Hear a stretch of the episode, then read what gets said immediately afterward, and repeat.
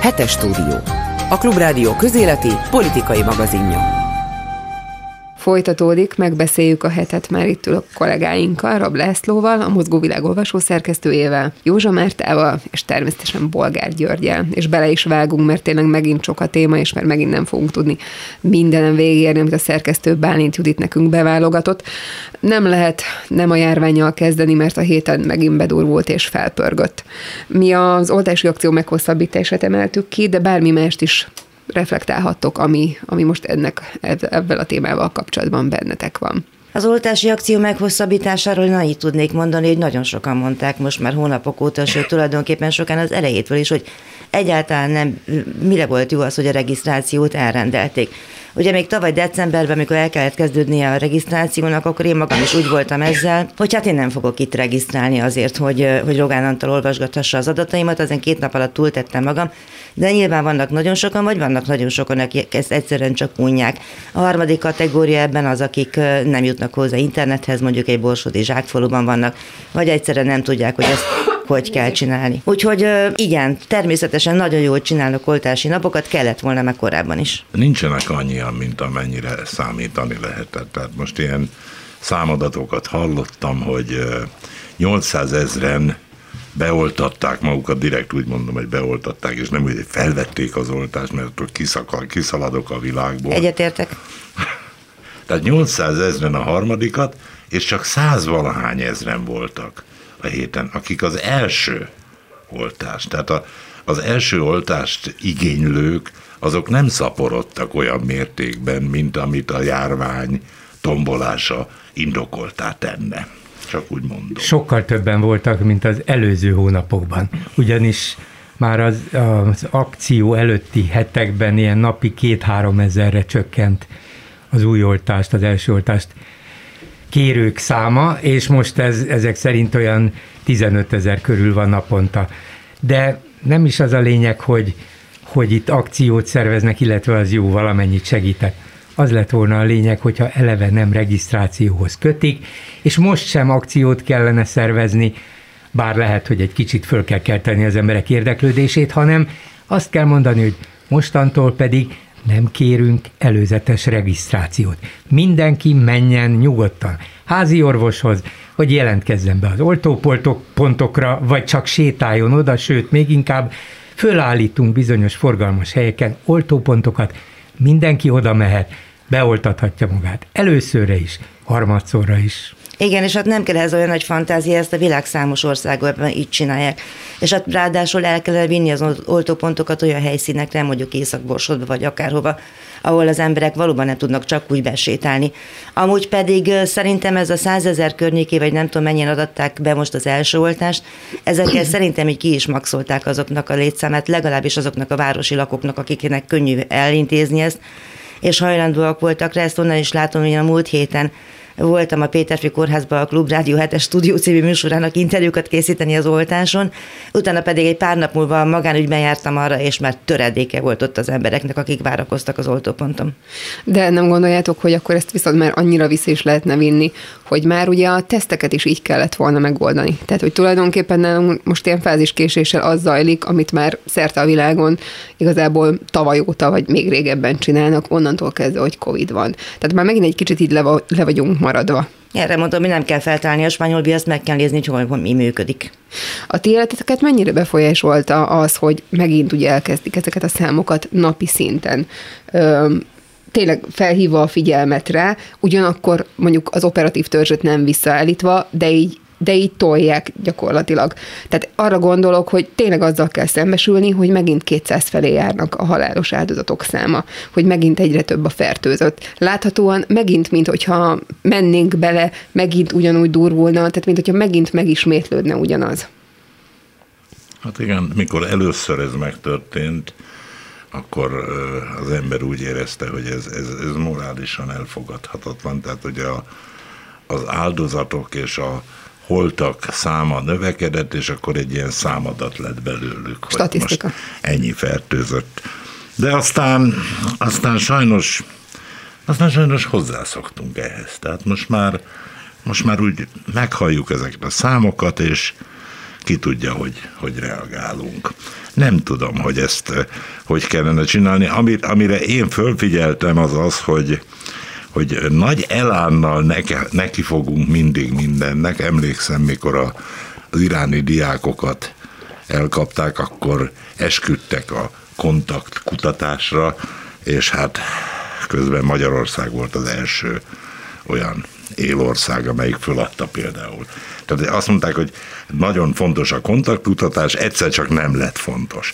Aztán jöttek a... Nem, hát fontos maradt, csak nem csináltuk. Csak nem csináltuk.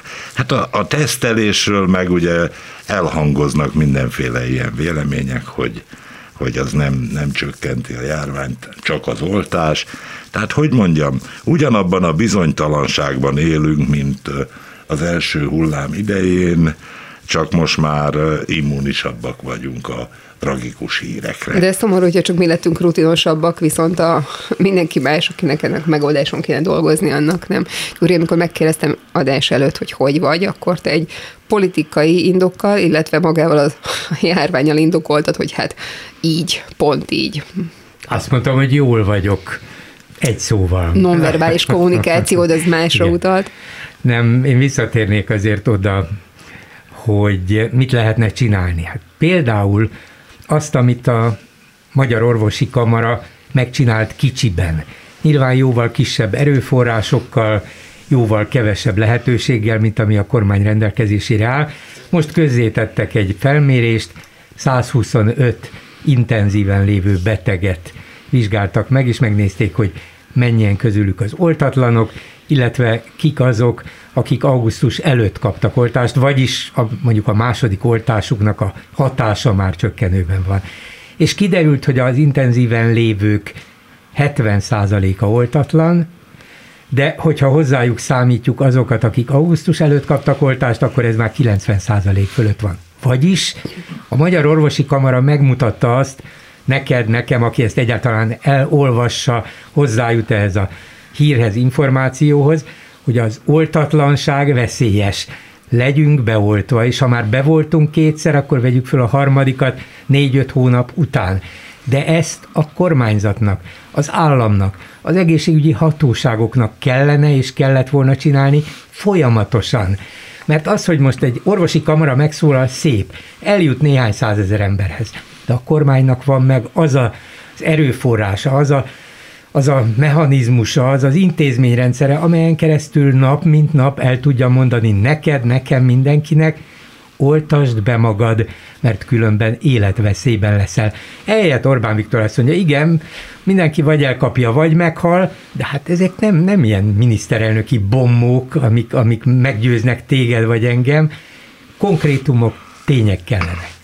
De most ez, hogy az oltás működik, és egyben Magyarország működik, mint ahogy korábban pont veled beszéltünk erről műsorban, ezek szerint szerint nem volt elég meggyőző kampány, mert talán ez volt az utolsó ilyen nagyobb figyelemfelhívás kisebb.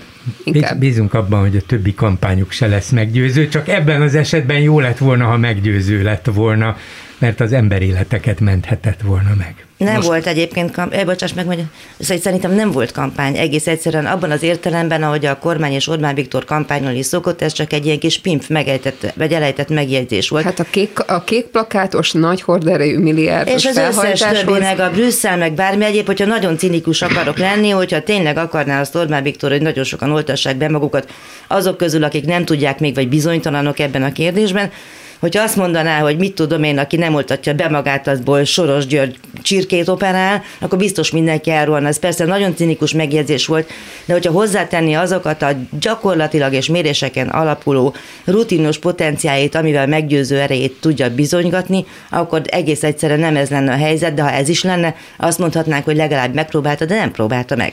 Egyre több országban, ezt is láttuk a héten, a korábbi óvatoskodás helyett most már sokkal markánsabban fogalmaznak, a kötelező vététel egyre inkább felmerül. Erről pont beszélgettem a műsor korábbi részében egy szakértővel. Ti hogy gondoljátok, el fogunk ide jutni?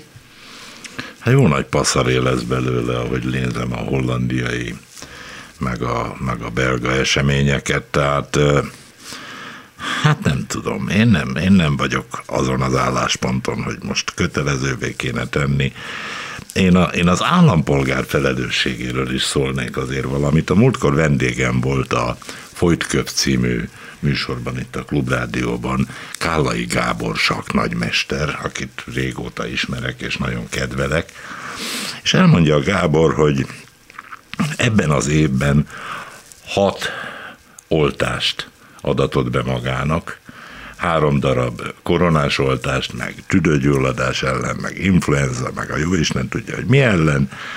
Azon kívül tömi magába a vitaminokat, hogy a szervezete, ha megérkezik a vírus, akkor megfelelően tudjon védekezni, és fogadni tudja. És Gábor abból indult ki, hogy előbb-utóbb mindenki meg fogja kapni ezt a vírust, aztán valaki vagy könnyen tud majd védekezni ellene, mert erős lesz a szervezete, vagy hogyha nem törődik a dolgokkal annyira, akkor akkor kiteszi magát nagyobb kockázatnak. Tehát ugye egyrészt vannak ezek a kormányzati ö, dumák, meg lélegeztetőgép simlik, meg egyebek, de ott van a túloldalon az állampolgárnak az egyéni felelőssége is. Erről egyébként nem nagyon szoktunk beszélni hogy ki személy szerint mit tesz. Hát igen. igen. Akár azon túl, hogy beoltatja magát, de még akkor a mellett. Nem tudom, Gyuri, te ezt hogy gondolod?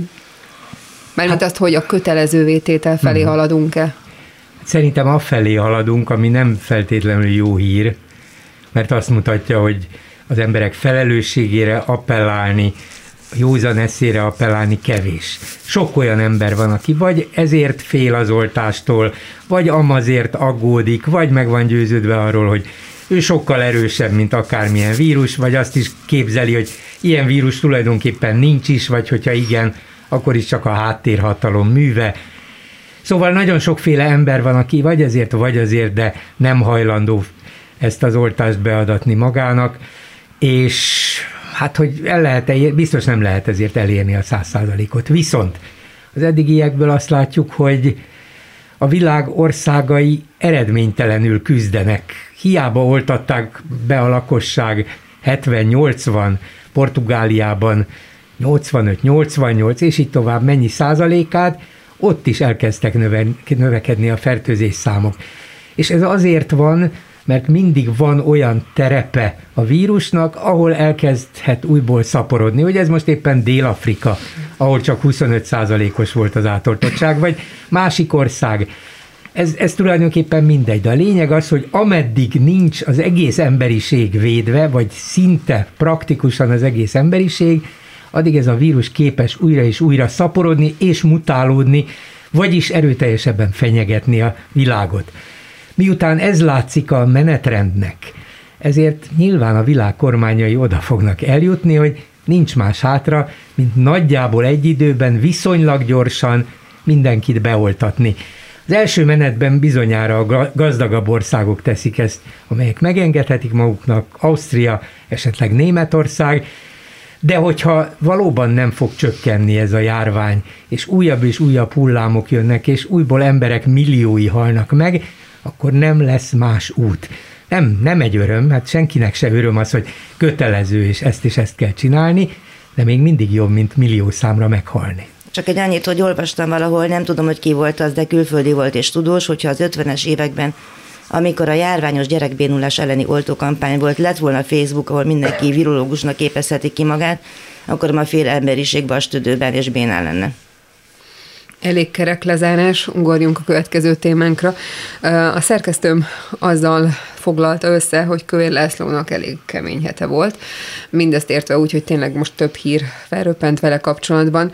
A legutolsót idézem csak, mert majd úgy is kivontjuk, hogy feljelentést tesznek a beszéde miatt, amiben ugye az ellenzéket a legveszélyesebb nemzetbiztonsági kockázatnak nevezte. Ez most nem pontos idézet volt, nem így fogalmazta meg, de ugye volt egy sajtótájékoztató, az ellenzéki összefogás pártjai úgy látnak, hogy ezt akkor büntetőjogi vonalra kell terelni. Ezen kívül még azért a Norvég Mikulás is kiborította, aki ugye meleg és csókolózik, de szerintem vágjunk bele, hogy hogy látjátok akár a kövér féle ügyet, akár, akár annak a lehetséges folyamányait. Hát a Norvég Mikuláshoz azért volna hozzátenni valam, tehát ez nem egészen világos számomra, hogy a Kövér László mióta lett a reklámfigurája, vagy a PR menedzser a Norvég postának, mert hiszen ugye, aki nem tudja, az arról van szó, hogy a Norvégiában valanyadik évfordulóját ünnepelték annak, hogy megszüntették a homosz- homoszexualitásnak a kriminalizálását, és ebből az alkalomból a posta kihozott egy ilyen két egymást szerető meleg Mikulás páros valamilyen, nem láttam a képet dolgot. Nem tudom, hogy milyen lehet az a gépezet, amelyik kifejezetten és célzottan az egész világon ott áll Kövér László apparátusa mögött, és keresi azokat a dolgokat, amelyekbe beleköthet. Aztán beszélhetünk persze a megfigyelési dologról is, ami sokkal izgalmasabb és érdekesebb, csak hát ez így nagyon vicces tényleg, hogy egy a parlament elnöke azzal foglalkozna, hogy milyen képeslapja van a Norvég postának, az ezért ciki. Karácsony nyilatkozta a héten, hogy egyre profibb módon figyelik, tehát mikor kikanyarodik az autójával, vagy a sofőrjével valahonnan, akkor biztos, hogy ott terem mögötte valaki. Hát ilyen időket élünk, ilyen figyelgetős. A norvég idő. postásokat is megfigyeljük, ez a helyzet most már. De nyilvánvalóan beleillik ez abba, hogy a héten a parlament jóvá hagyta, hogy népszavazás, milyen népszavazási kérdéseket tesznek föl. Azt még ugyan nem mondták ki, hogy mindezt a választás napjára fogják időzíteni, de azt hiszem nem lehetnek kétségeink. Nyilvánvalóan az egész arra megy, látni a fideszes médiát, megint teljes erővel idegesítenek bennünket. Nem csak Kövér szólal meg, Varga Judit is megszólal, az összes többi igazi szakértője az LMBTQ mindegy, akárminek nevezzük őket, így még hozzá lehet tenni azt is, és azzal idegesítik a magyar népet, hogy jön az Európai Unió, és megváltoztatja a gyerekeitek nemét, de mi ezt nem hagyjuk, mert csapataink harcban állnak. Kövér László is ilyen honvédő háborút folytat. Persze nyilván nem azért, mert letámadta őt a híradó.hu, vagyis a közszolgálatinak hazudott média kérdésekkel, hanem ezek valószínűleg ki vannak osztva. Most kövér is beszél, más is beszél, mindenki elmondja, hogy éppen mit tart fenyegető lépésnek. Szóval ez a melegellenes Európai Unió ellenes hadjárat folytatódni fog. De a fontosabb valóban az a kérdés, hogy, hogy mit mondott a, az Alkotmányvédelmi Hivatal ünnepülésén, ugye a rendszerváltás utáni titkos szolgálatok létrejöttének 30. évfordulója alkalmából még tavaly, aminek két érdekessége van. Az egyik, hogy szó szerint nem mondta, de tartalmilag egyértelműen és nem is vitathatóan, hogy a Magyarországon a legnagyobb nemzetbiztonsági kockázat az ellenzék. Ugyanis azt mondta, hogy ez az ország ketté van szakadva, vannak van a politikai életben egy oldal, amelyik a nemzet érdekeit, szuverenitását, függetlenségét, stb. képviseli. Nyilván ott látványosan rámutatott magára, hogy ezek vagyunk mi, de ez érthető volt, és vannak azok, akiknek ez nem fontos, akik a nemzet, nemzetet egész másnak tekintik, és alávetik magukat mások érdekeinek, kiszolgálják őket, és így tovább. És ez ma Magyarországon a legnagyobb nemzetbiztonsági kockázat, nem lehet másképp érteni, az ellenzék. Tehát jogos, hogy legalább feljelenti őt az ellenzék. De miközben így gondolkodik kövér, biztosak lehetünk abban, hogy Orbán Viktor is így gondolkodik. Nem azért, mintha kövér nem tudna olyanokat mondani vagy gondolni, amit Orbán Viktor még nem talált ki, de teljesen beleillik mindabba, amit az Orbán kormány csinál. Pegazusostól, különböző kisebb-nagyobb ellenfelek megfigyelésétől, esetleg kiadva feladatokat magán, nyomozói szolgálatoknak, amit ez a hvg.hu megjelent. Nem biztos, hogy a titkos szolgálat figyel meg különböző embereket, mondjuk a Karácsony autóját, vagy a Jakab Péter eh, tartózkodását a, a kabinet főnöke lakásában, hanem ezt kiadják megfelelő utasításokkal, megfelelő emberek kérésére, megbízásokkal, de a lényeg az, hogy az Orbán kormány így működik. Azt mondja, mi vagyunk itt, miénk a hatalom, mi képviseljük az egyetlen igaz magyar ügyet és érdeket, mindenki más ellenség. Ezeket az ellenségeket pedig bármilyen általunk megválogatott eszközzel, akár a titkos szolgálatokkal is lehetetlenné fogjuk tenni.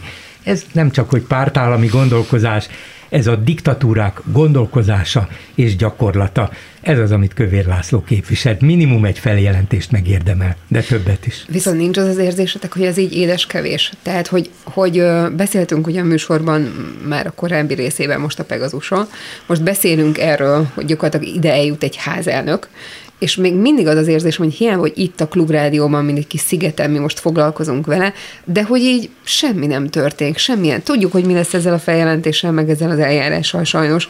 Tehát, hogy az egész valahol lóg a levegőben, mi is beszélünk róla, de megyünk tovább. Tehát elfog, minden, ez, ez egyszerűen a következmények nélküli ország, ami meg egy klisé, és ezt így mindig mondjuk, de ugyanakkor meg napi szinten meg is éljük. Nekem a hallgatóink ezt általában előhozzák minden kisebb és nagyobb ügyben, hogy jó, tiltakoztak, elmondták, és aztán mi lett. Csak senki nem mondta meg még nekem, de én se tudom a választ, tehát nem azért mondom, mert én okosabb volnék, de senki nem mondta meg, és én sem tudom, mit kellene ehelyett csinálni, mit lehetne ehelyett. Na de Mondja azt az ellenzék, hogy százezrek az utcára, mert ezek bevezetik a rendőrállamot? Nem fognak százezrek az utcára menni sajnos, akármennyire meggyőzően érvelnek amellett, hogy ez rendőrállam. Egyébként milyen alkotmányvédelmi hivatal, meg milyen titkos szolgák azok, ahonnan pikpak ki tud szivárogni egy ilyen felvétel, csak úgy mondom, ha csak nem azért, hogy ezzel legitimálják azt, hogy miért volt szükség a Pegazusra, mert ezek még a szakácskönyv titkait se tudnák megőrizni. Egyébként én ennek a résznek őszintén szóval örülök, idézőjelbe teszem nyilván, de örülök, nem annak, hogy bének, hanem a, mondjuk a cél érdekében, főleg ha ilyen célok vannak, akkor legyenek csak bének, hanem azért, mert hogy ezek szerint még mindig van tehát van, van egy ilyen nagyon-nagyon szűk Szakmai ellenállásra gondolsz? A, én arra gondolok, hogy, hogy gyakorlatilag mindig nagyon-nagyon nagy öröm nekem az, amikor mondjuk így újságíróként, főleg ilyen nagyobb oknyomozó anyagoknál találok mondjuk a, az ezerből egy embert, aki meri vállalni a kockázatot, meri vállalni azt a helyzetet, mondjuk, hogy leül velem beszélgetni. Ne adj Isten, odad egy hangfelvételt. Volt olyan hangfelvétel, amit évekkel később kaptam meg egy esemény után, de még mindig használható volt. Értem, hogy megvárta, amíg bebiztosította magát, új ellest keresett, stb. De hogy ezek szerint, ha kiszivárgott, amiben teljesen igazad van, hogy ez is egy nagyon érdekes tény, de hogy, hogy legalább legalább, lát, legalább hallhattuk, legalább kiderült. És hogyha mellé rakjuk a Pegazusnak a kettő együtt, most azért egy elég beszédes dolog, az biztos. Tehát, hogy mindig, mindig van, akit, van, akit ez ezek szerint megmozgat annyira, hogy ezt a felvételt elkészítette, olyan kezekbe adta, a direkt, tehát utána jártak, tehát ugye ebbe van munka, hogy ez még legalább ez a rész működik mondjuk a médiából. Én nekem erről a nemzetbiztonsági kockázatról az jut eszembe. Egyrészt nem mozdít meg túlságosan az, hogyha a Kövér László mond valamit. Tehát még ha ilyet mond, az se? Még az sem, mert, mert megszoktuk. Hát a kövér mit, mit tudna mást mondani? Tehát mit tudom én, ellenzéki kutyából nem lesz szalon, de szokott ő ilyen, ilyen blikfangos marhaságokat mondani. Hát ő a házelnök, ő a Fidesz alapítója. De Laci, mondani, mondhat, de itt ez gyakorlatilag egy utasításba vagy írásban nem adott felszólítás volt a titkos szolgálatok vezetőinek, hogy értsétek meg, a legnagyobb nemzetbiztonsági kockázat ma Magyarországon az ellenzék. És arra bíztatta őket, hogy ne feltétlenül a törvények betűjének ellen, engedelmeskedjenek, hanem a szellemének, és legyenek lojálisak. Hát mi ez, hogyha nem arra való felszólítás, hogy ha véletlenül ellenzéki pártban dolgozol, vagy annak vagy aktivistája, vagy annak vagy vezető politikusa, vagy annak vagy média kiszolgálója, akkor ellened lépjenek fel, mert te vagy a nemzetbiztonsági kockázat. Ez egy megbízás volt, csak nem adta ki az utasítását mert erről tehette, írásban, mert nem teheti. Hát igen, azon már elgondolkoztam többször, hogy mondjuk megvan a választás és a, ez a nagy nemzetbiztonsági kockázattal bíró ellenzék a 106 egyéni körzetben mondjuk olyan eredményt állít elő, hogy jó pozícióban várhatja, magyarul megnyeri a választást akkor mi Ki történik? mondani. Mi, mi, tört, Csak igen. mi történik azokkal, akiket most kövér felszólított? Másnapra átállnak? Elvileg az, az, az, a, az a tisztük szerintem, tehát ők a mindenkori törvénynek és a mindenkori kormánynak kell, hogy engedelmeskedjenek. Az egy másik kérdés, hogy ezt én is csak a törvénybetűje szerint mondtam, tehát magamnak is vannak kételjeim, hogy aki szót fogad köze, Kövér Lászlónak, az nem a törvénynek és nem a felettesének fogadott szót, hanem egy politikai irányzatnak. Hát igen, ebben, ebben lehet bízni, ebben a mi buborékunkban, hogy, hogy az értelmes és okos tisztviselő az tudja dekódolni ezeket a kútmérgezésre vonat, mert ugye van itt egy régi metafora, a kútmérgezés, tulajdonképpen azt mondja a kövér, hogy az ellenfeleink kútmérgezők, kapjátok el őket, csípjétek el őket, tegyétek dutyiba őket, stb. Tehát nekünk annyi felelősségünk marad, hogy, hogy segítsük az, a konkrét állampolgárt abban, hogy fölismerje ezeket a veszélyeket, és amikor oda kerül, hogy döntési helyzetben lesz, egyszer döntési helyzetben lesz, egy szavazatot le fog adni a választáson, akkor majd mind mérlegre teszi ezeket a kövéri, mit tudom én, kinek a szájából elhangzó mondatokat, és akkor, akkor helyreáll a rend. Mondjuk, ha eljutnak hozzá ezek a mondatok, ugye? Hát most mi éppen ezen törjük magunkat. Tovább a hetes stúdiót hallják Rab Lászlóval, Józsa Mártával és Bolgár Györgyel tartunk éppen Kövér László hetének kibeszélésénél, amihez még azért az is hozzátartozik, ha már egyszer így vezettem fel, hogy nehéz hete volt, hogy Szél Bernadett nyert ellene egy, egy eljárást. Jó sok időbe telt mondjuk egyébként, de kiposztolta, hogy még 2015-ben LMP-sként neki egész egyszerűen Kövér László borzalmasan elegánsan és korrekten kikapcsolta, a mikrofonját, amikor egy napi rendelő előtti felszólalást tartott, és hát tovább elvitte egészen, ugye ez egy nagy, no, öt idézem nagy meccs volt, elvitte egészen Strasbourgig, és most nyerte meg a héten. Tehát most már szerinte Kövér Lászlóról ki van mondva, hogy cenzor. Sőt, papírja van róla. Papírja van róla, hogy cenzor.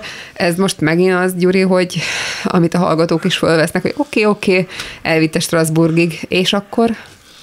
Hát persze, hogy az, én az előbb is csak azért hoztam a hallgatók véleményét, hogy akkor sincs más, nincs más út, nincs más módszer, nincs más lehetőség. Ez egy fontos dolog volt, elvitte, megint van egy papírunk arról, megint van egy bizonyítékunk arról, hogy ezek visszaélnek a hatalmukkal, ezek önkényuralmi módszerekkel dolgoznak, a miniszterelnöktől kezdve lefelé, a házelnökön át sok másig. Nem lehet megdönteni ezt a rendszert ettől, meg kell várni a választásokat. De az, hogy, hogy ne próbálkozz, ha ezt se csinálja meg a képviselő asszony, akkor mit csináljon? Csak beszéljen? Nem. Beszéde mellé oda tett egy keresetet is, és a kereset elment Strasbourgig, és ott végigvitték, és megint bebizonyosodott, hogy neki van igaza, és nem a Fidesznek, hogy aztán ettől nem tudjuk meggyőzni, sem ő, semmi a fideszes tábort és, és az ő szavazóikat, és nem mondják azt, hogy na ebből tényleg elég, hanem azt mondják, hogy nagyon helyes, hogy befogta Szél Bernadett száját a mi házelnökünk, ez egy másik kérdés, de ezzel kell szembenéznünk. Ez nem azt jelenti, hogy ne csináljunk semmit, csináljunk meg mindent, amit tudunk, csak azt ne várjuk attól, hogy megbukik a rendszer. Végülis egyébként a klubrádióban is ezt próbálták meg kikapcsolni egész egyszerűen ugye a, a, működ, a működésből, és mégis itt vagyunk interneten. Ugye a klubrádiónak az érdeme volt, hogy kiszúrta azt a Szijjártó interjút, amit a Rása tévének adott a külügyminiszterünk, és gondolom, hogy külpolitikában érdekelt és jártas kollégáim, azok szintén szeretnének ehhez hozzászólni. Tehát, hogy ö, elsőként számoltunk be róla erről a bizonyos félórás interjúról, de hát ugye volt még egy CNN megnyilatkozás is, tehát Szijjártó Péter borzalmasan aktívan védi a, az ország érdekeit a kül külügyi sajtóban. Nem tudom, hogy melyiket láttátok, hogy melyikről szeretnétek véleményt mondani. Én a CNN-ben néztem bele, úgyhogy azért is kérdezem, hogy Gyuri, te melyiket? Laci, Laci arcán. Igen, én is látom. Hogy se a Kövér László nem érdekli, se a Szijjártó Péter nem érdekli, és ezzel valószínűleg így vannak a magyar a mi hallgatóink pontosabban. De téged tudom, hogy érdekel, mert csak ugye emiatt a két... Uh, tulajdonképpen engem se nagyon érdekel, mert Szijjártó tényleg egy automata is helyettesíthetné, és még talán egy kicsit gyorsabb is lenne, hogy egyszerre nyilatkozhatna a Russia Today-nek, meg a CNN-nek, és automata több felé beszél egyszerre, de Szijjártó már nagyon közel van ehhez. Tényleg a munkabírása az, az szinte felülmúlhatatlan. Nem biztos, hogy egy külügyminiszternek ez volna a dolga, de valószínűleg Orbán Viktor ezt várja el tőle, és nagyszerűen teljesít. Tehát egyfelől mondja a pofátlanságokat, az idióta vádakat, hogy hogy merészelnek ezek az, ami mi már ezer éve a szabadságunkért küzdünk, és, és így tovább, és így tovább mindenkinek a könyökén jön ki, de ennél egy fokkal érdekesebb volt, amit Orbán Viktor csinált, vagy csináltatott az embereivel. Vagyis nem hívtak meg minket erre a bizonyos, nem nagyon fontos, de azért szimbolikusan mégiscsak érdekes és talán jelentős úgynevezett demokrácia csúcsra, amit az amerikai elnök Biden hívott össze.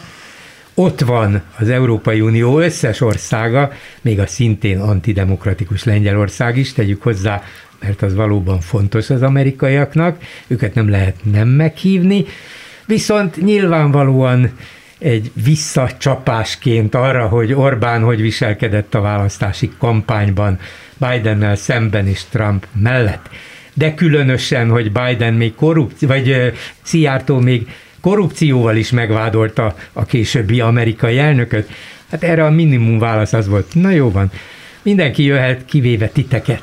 És erre Orbán Viktor azt mondja, hogy velünk nem lehet szórakozni, akkor viszont mi megakadályozzuk, hogy az Európai Uniót, mint egy nemzetközi szervezetet, szövetséget meghívják erre a csúcsértekezletre, ezért nem járulunk hozzá ahhoz, hogy von der Leyen asszony, az Európai Bizottság elnöke ott felszólaljon, ugyanis az Európai Unió külpolitikáját közösen dolgozzuk ki, közösen képviseljük. Ha egy ország megvétózza ezt, hát akkor sajnos von der Leyen asszony ott ülhet és hallgathat.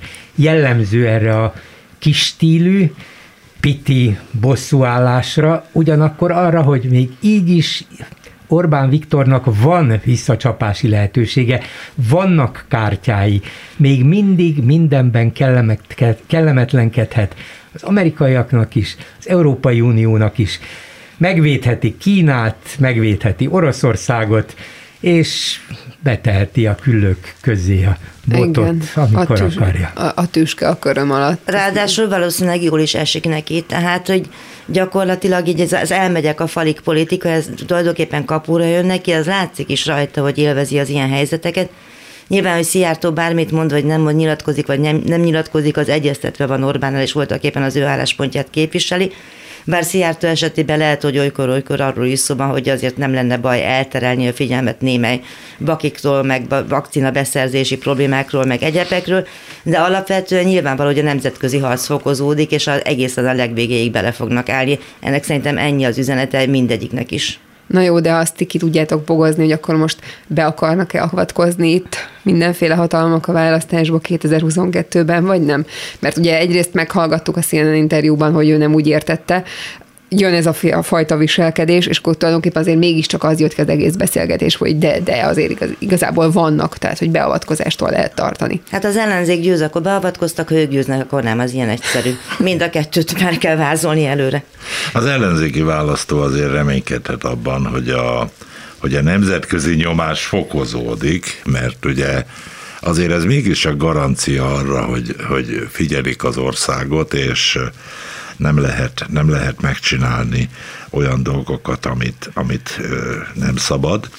És hát azt is tudni kell, hogy azért jelenleg az országnak egyetlen fő garanciája az, hogy az Európai Unió tagjai vagyunk, ez is köt bennünket, és köti a kormányt is, tehát hiába, hiába burrog a, az Orbán, meg a Szijjártól, meg hiába nyilatkoznak ezt, meg azt, bizonyos lépéseket nem tudnak megtenni, mert köti őket az a kötelezettségvállalás, ami az Európai Uniós tagsággal jár. És ugyanez érvényes a NATO-ra is, tehát ettől én azért megnyugszom, hogy, hogy az amerikaiak olykor az orrukra koppintanak, mert tudom, hogy hogy azért ezek nagyon fontos. Viszont a Gyurinak van igaza, hogy pont ugyanezért tudja megcsinálni ennek az inverzét is. Hát a magyar politikának van egy ilyen hagyománya egyébként, hogy a kicsi, a kicsi mindig a nagy ellen lázong, ugye hadat üzen az Egyesült Államoknak, meg, meg hát el akarja foglalni a Szovjetuniót, tehát a magyar politikának volt mindig ez a zárványa, ami újra termelődik, és úgy látom, hogy az Orbánék fölcsípték ezt a hagyományt, és ez a harcolunk a világ ellen, küzdünk a hatalmasok ellen, megvédjük a kis piciny hazánkat, ez, ez újra, újra éled, és hát ettől az embernek ilyen fura deja vu érzése. Ez az elmúlt száz év, ez a Borneo és Celebesz magyar volt és magyar lesz, tehát ez a revíziós politikának szerintem az utórezgései, vagy túlságosan hozzászokott a magyar politika elveszett nagyság iránti sóvárgáshoz. De ez benne van a magyar néplélekben, vagy a magyar tudásban, a magyar múltérzékelésben. Orbán Viktor ez csak ez csak nem, nem is kellett, hogy fölfedezze, szerintem otthonról Letapogatta, persze. Érzi, hogy ez így van, tehát erre kell játszani. És ettől ő népszerű, nem is kérdés, nem is érdekes, hogy mit mond. A lényeg az, hogy mi minden erős ránk, az akaratát ránk kényszeríteni akaró nagyhatalommal, erős emberrel szemben bátran a magyarok érdekeit figyelembe véve kiállunk, meg fogjuk védeni a magyarokat, legyenek azok gyerekek, akiken éppen nem váltó műtéteket akarnak végrehajtani. Mind ugyan erre ugyanerre van fölfűzve, és ugyanezt, de, de ezt Orbán jól érzi, és ez egy politikai alapvetése, hogy én a magyarokat, a kicsi magyarokat, az elszigetelten itt élő magyarokat, a rokon nélküli magyarokat, még hajlandó volt a finn, meg az észt, meg a többi rokonságról is lemondani, annyira rokontalanok vagyunk, hogy megmutassa, hogy mennyire egyet. Azokat felfedezte, igen, igen. De csak azért, hogy a többi erős ember vagy erős ország ellen felhasználhassa őket is. Szóval ez egy, ez egy érdekes játék, Orbán Viktor ebben jól játszik, de hát természetesen átláthatóan és guztustalanul, és ebben ebben talán még a fideszes szavazók egy része is úgy gondolja, hogy néha-néha azért, mintha túl messzire menne, nem kellene annyira. Megyünk is tovább, megbeszéljük a hetet Rablászlóval, Józsa Mártával és Bolgár Györgyel, Gergely Zsófiát hallják. Abban a témával folytatnám, amit a Gyuri egyébként már így valahol be is hozott az, EU, az EU-n keresztül, csak hogy legyen valami átkötés is. Ugye az Európai Uniós folyamatokat figyelve most az egyik legfontosabb esemény a héten az az volt, ahogy keressük a hely, vagy hát Orbán Viktor keresi ugye a, a helyünket a párcsaládok közepette, amiben volt egy nagy oda és egy vissza, és amikor ez ugye szombaton adásba fog kerülni, akkor még nem tudjuk, hogy addig lesznek-e további fejlemények, mert ugye van ez a szombati találkozó, amiről most nem tudjuk, hogy a lengyelek mennek, nem mennek, hogy lesznek. Mi volt egyáltalán a háttérben, engem mondjuk az jobban Gyuri úgy néz rám, mint hogyha már azóta is tudna friss fejleményeket, majd mindjárt úgy, úgy nézek rád, mint egy műsorvezetőre, nem, nem úgy, amit Nem, csak nagyon reméltem, hogy te tudsz valami olyan friss fejleményt, akár az, mert én ugye bennülök a stúdióban egy ideje, akár az elmúlt egy órában, nem csak, hogy a hallgatót képbe hozzuk, ugye felröppent, hogy megalakul az a bizonyos jobbra tolódott ö, szövetség, és összeállunk egy új frakcióban. Aztán utána lehetett olyan ugye olasz sajtóértesüléseken alapuló másik hírt olvasni, mi szerint akkor ez most meg mégsem. Nagyon-nagyon régóta kérdés az, hogy mi hova tartunk, ugye mióta a néppártból kitettek bennünket. Tudom, nem kitettek, fogalmazhattam volna máshogy, de valójában mindannyian tudtuk, hogy... Ugyanúgy mondhatod, hogy kitettek, mint ahogy a kövér esetében is mondhatod, hogy az ellenzék a nemzetbiztonsági kockázat. Össze lehet így foglalni, mert valójában erről beszélünk. Szóval hogy látjátok ezt a mostani helyezkedést? Mert tényleg zajlik egy olyan helyezkedés, aminek azért valamennyi éle, valamennyiünk életére kihatása lehet, hogyha itt ne adj Isten mondjuk nem jön be. Hát ha bejön, nem? Akkor inkább akkor lesz igazából kihatása ránk. Voltak éppen ez a frakció megvan, tulajdonképpen az a kérdés, hogy a harmadik legnagyobb frakció lesz az Európai Parlamentben avagy sem. Én nem nagyon értem, tehát nyilván el lehet mondani, hogy ki miért táncolt ki, hogy az olaszok és egy csomó szélső jó párt meglehetősen be van kötve a Putyinékhoz, ami aztán a lengyeleknek történeti okok miatt egyáltalán nem tetszik. Ugyanakkor a német szélsőjobbal való összefogás az ellehetetleníteni az Orbán kormánynak a német diplomáciai lehetőségeit, vagy rendkívül szűkíteni őket. Én csak azt nem értem, hogy miért gondolja Orbán Viktor és bárki is, hogy ezek a szélsőjobb, hát ilyen főszereplők, ezek tudnának egymással kooperálni. Ugyanis ennek a típusú magatartásnak pont az a sajátja, hogy nem tudnak együttműködni. Soha senki nem tud egy olyan diktátort, aki, aki sokáig szövetségben, ugye Hitler is folyton lenézte és piszkálta Mussolini, tehát egész egyszerűen nem lehet ezekről a személyiségekről kitalálni, vagy átgondolni, hogy ők fognak tudni együtt dolgozni. És azon kívül maga Orbán Viktor is, őt nem akartam le hitlerezni természetesen most ebben a beszédben sem muszolinizni, de hát kivel működik együtt? Hát egy semmifajta partnere nincs a Magyarországon belül sem. Az, hogy néha-néha kipécéz egy szélső jobb embert, és akkor azon megpróbál valamit kitalálni, hogy legyen körülötte tűzijáték, az oké. Okay. De szerintem ez ilyen szempontból nem egy elképzelhető, vagy sokáig működő elgondolás. Na, hát ez egy karakán sommás forgatókönyv volt, Laci. Orbán az a, az a tipikus futballjátékos, aki edzésen piszok jól be tudja mutatni az idáncselt, meg a, meg a Neymar emelést, és hát ott brillírozik edzésen, és akkor azt mondja az edző, hogy hát ez, ez, ez sokat tud ez a gyerek. És akkor eljön a meccs, amikor meg lukat rúg, meg elesik a, az ötösön, és tehát itt megint ez történik. Hatalmas nagy mozdulatokat tesz, én leszek az Európai Unió hajakendje, és akkor mi marad? Salvinivel akar összefogni? Hát a Salvini már egyszer-kétszer átvágta elég rendesen. És akkor mi marad a végén? Marad az AFD, ami meg gáz. Nekünk is, a németeknek is.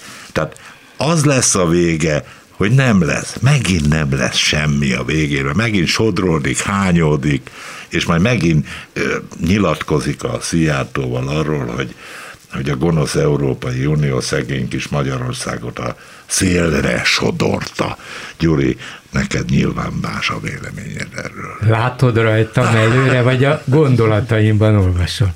Más a véleményem, mert egyrészt jobb stratégának tartom Orbán Viktort, aki valóban néhányszor órára esett, fogalmazzunk így finoman, és nem jött be neki messze mindaz, amit ő elképzelt, de van elképzelése, és ezt az elképzelést igyekszik folyamatosan érvényre juttatni. Lehet, hogy ezen a hétvégén, amikor mi itt, vagy ami mi beszélgetésünk el fog hangzani szombaton délután, vagy vasárnap délelőtt, addigra már pontosabbat lehet tudni, hogy ez a varsói találkozó megvolt-e, hogy sikerült, kik voltak ott, mivel álltak föl, de szerintem az, hogy egyáltalán lesz egy ilyen, vagy van egy ilyen, azt mutatja, hogy ez megy előre. Nem hívnak össze a lengyelek egy ilyen találkozót csak úgy, hogy Orbán Viktor reménytelen vállalkozásának adjanak valamiféle színpadot, nem, minden bizonyal arról van szó, hogy ez már előbbre jutott. Lehet, hogy már abban bíztak, hogy véglegesen be lehet jelenteni, és az utolsó pillanatban ez a Salvini, aki elég megbízhatatlan játékos, felrúgta ezt, de Salvininak is nyilván az az érdeke, és lehet, hogy ez a játszadozása éppen annak szól, hogy ő legyen a meghatározó erő ebben az új európai szövetségi csoportban, Szóval Salvininak is az az érdeke, hogy az ő pártja, az ő hangja erősebb legyen az Európai Unióban, az Európai Parlamentben. Van egy belső olasz presztis harc. Ez a bizonyos Giorgia Meloni, aki a új fasiszta párt és aki most népszerűbb a, a felmérések szerint Olaszországban, mint a Salvini pártja.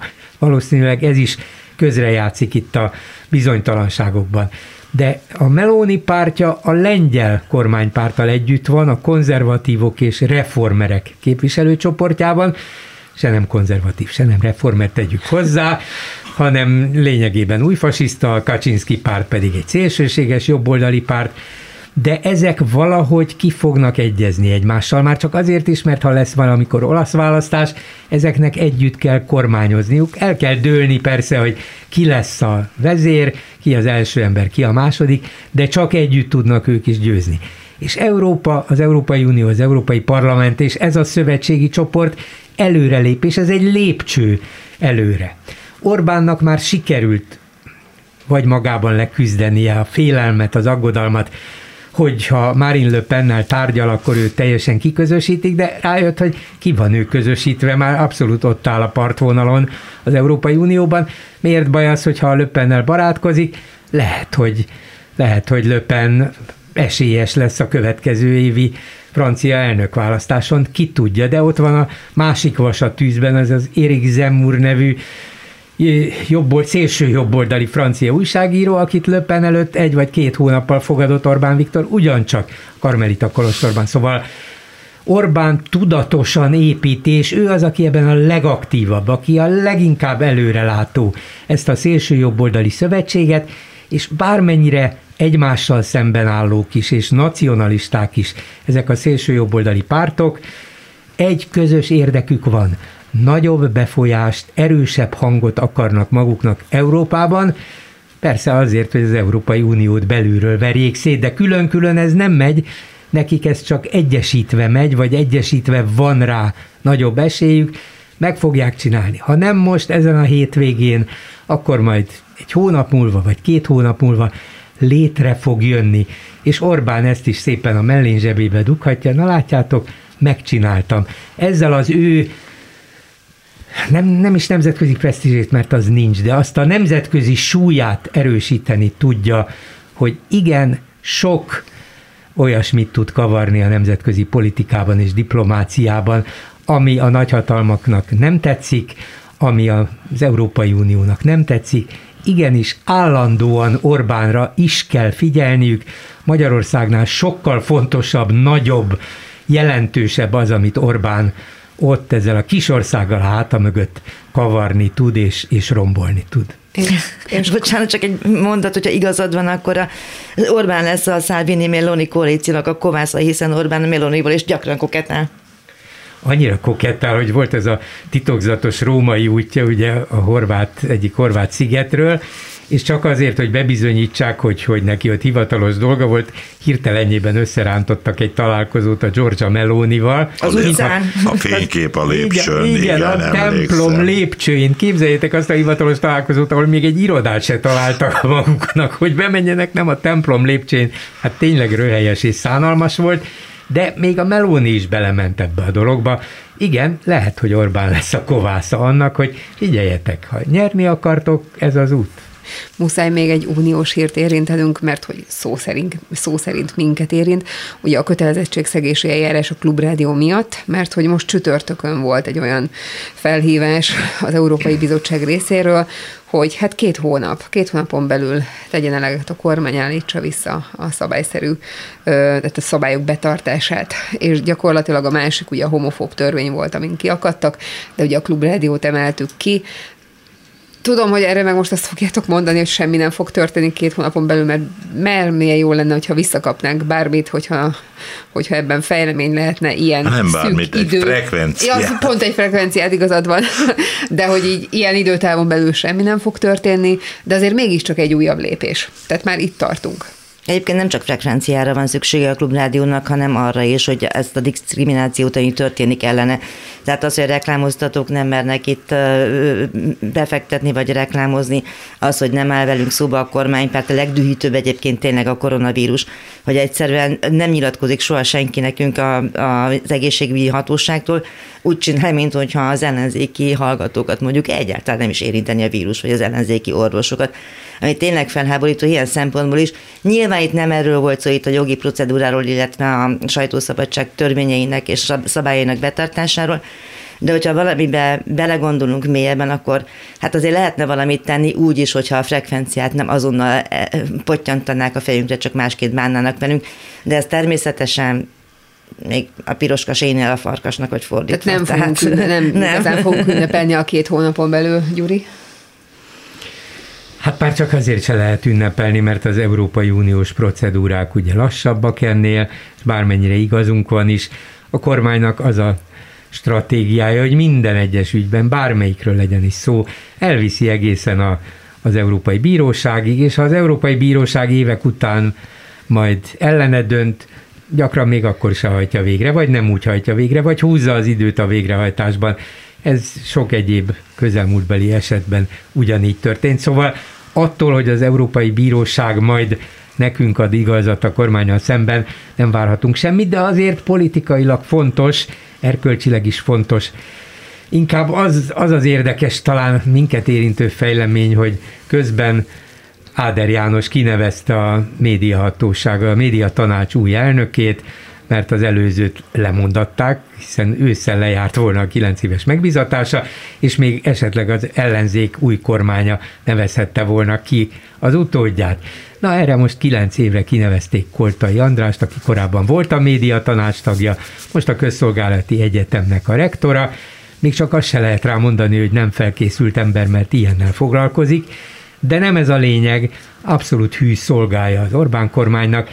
Érdekes helyzet lesz, hogy ha csak nem kétharmaddal győz az ellenzék, de remélem annyival győz, akkor mit csinál egy új kormány ezzel az új média tanácsi elnökkel, aki kilenc évre fog ülni a helyén, legalábbis a mostani szabályok szerint, és mondhat akármit az Európai Unió, meg az Európai Bíróság, nem fog a zsebéből előkapni egy új frekvenciát, hogy igazatok van, szánom, bánom, mea culpa, itt egy frekvencia. Hirtelen azt hittem, hogy azt fogod mondani, hogy nem a helyén fog ülni, nem a nyakunkon fog ülni.